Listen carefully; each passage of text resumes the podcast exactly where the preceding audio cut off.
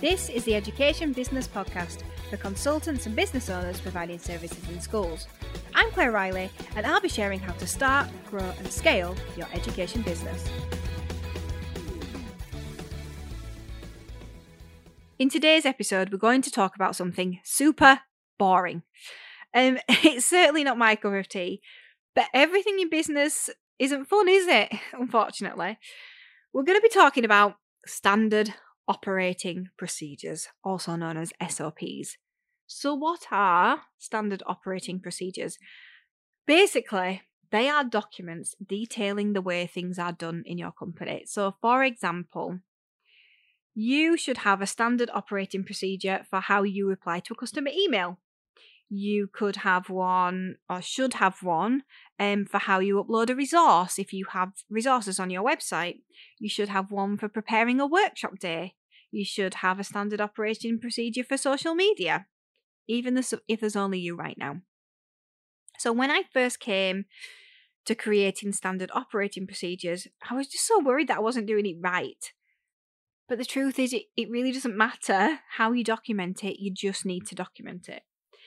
And we've been on a real journey with this. I created my first one uh, when my friend joined the company for a few months to help upload resources. My sister already knew how to do it, but I wanted I wanted to do the standard operating procedure myself because I'd really not let go at that point. I'd not learned to let go properly. So I documented the procedure um, to do a manual upload of a resource to the website and it was basically a list on Word detailing the actions. And it was actually so helpful because I edited that document at least five times and I ended up with about 150 steps in it. Now you might be thinking, whoa, take that out, that's too much. But actually, that's not the point of an SOP. It's not a marketing email, you're not trying to take detail out.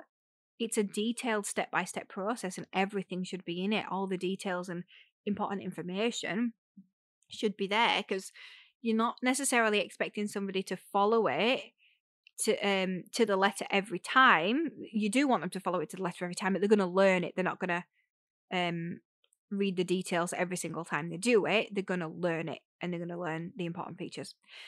So every time I looked at this um standard operating procedure that I did for uploading a fresh, I realised that I'd missed like a tiny intricate step out, or that I hadn't been really clear about maybe where a file could be found, or explained why it had to be in a particular format. So, what are the benefits then of having standard operating procedures in place? Well, I've got five really good reasons to share with you. So, let's just get to those reasons. So, number one, the first thing is that it makes your company more valuable. Now, that might surprise you if there's only you working in the company right now, but think of franchisees. So they buy into a company and they want to be told what to do and how to do it.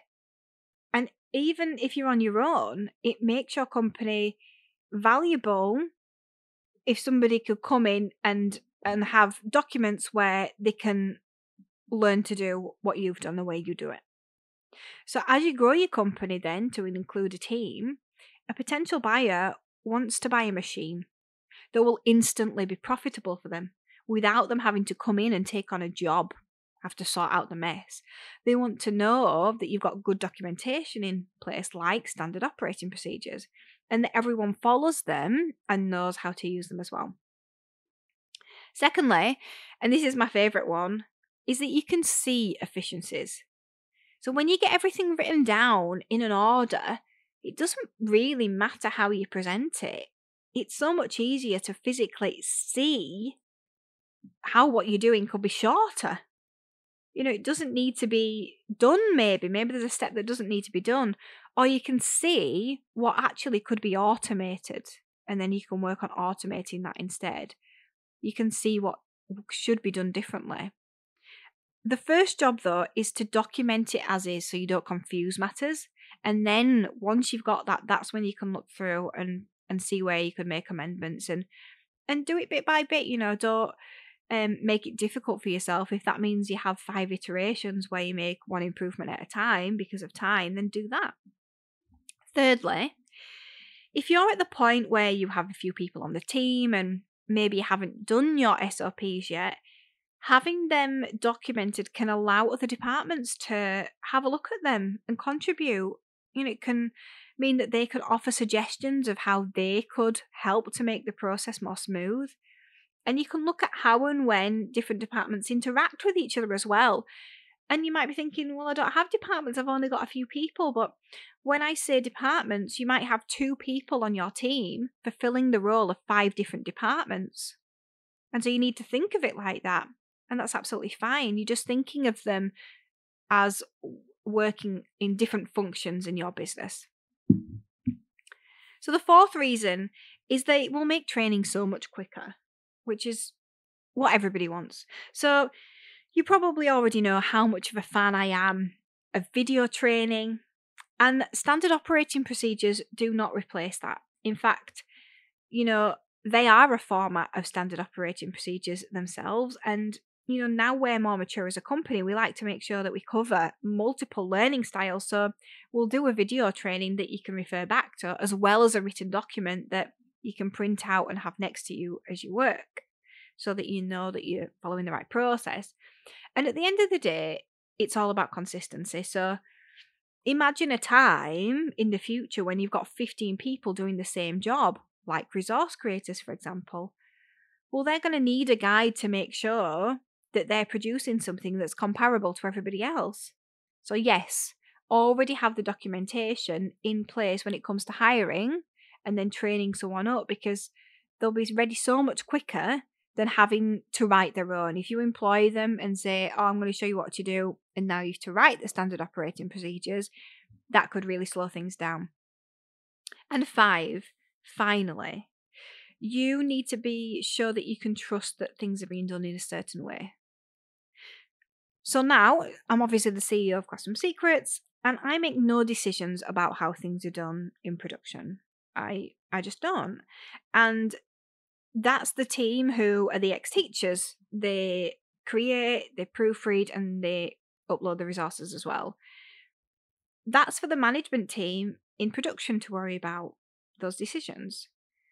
But I want to know that they're making sure that everybody's working towards getting the same result and that they are all clear on the same process. So they have to have some governance around it. You see, when you think about 15 resource creators creating resources, it probably makes sense to you why you'd need standard operating procedures. But even though it doesn't seem as obvious, it's the exact same reason that you need them with one member of staff. Even if it's only you, you'll be doing things consistently and efficiently if you're making sure that you've got standard operating procedures and then you're sticking to them so that you know where you could make amendments as well. So I hope you found this episode interesting um, about one of the most boring elements of business.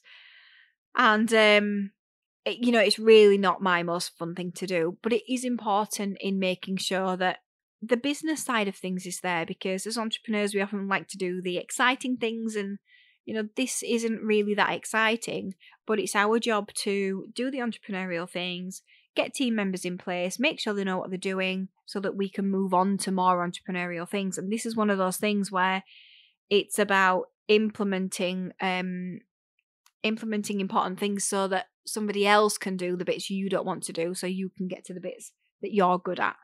Um so I'd love to know your thoughts. You know, have you got standard operating procedures? Are you going to go ahead and um, start writing some of your own now? Um, you can reach out to me on LinkedIn and Twitter and Facebook and Instagram. Um, but yeah, I look forward to you um, highlighting my day, talking to me about standard operating procedures. Thank you for listening to the Education Business Podcast. To get more information to grow your business, sign up at educationbusinessclub.co.uk.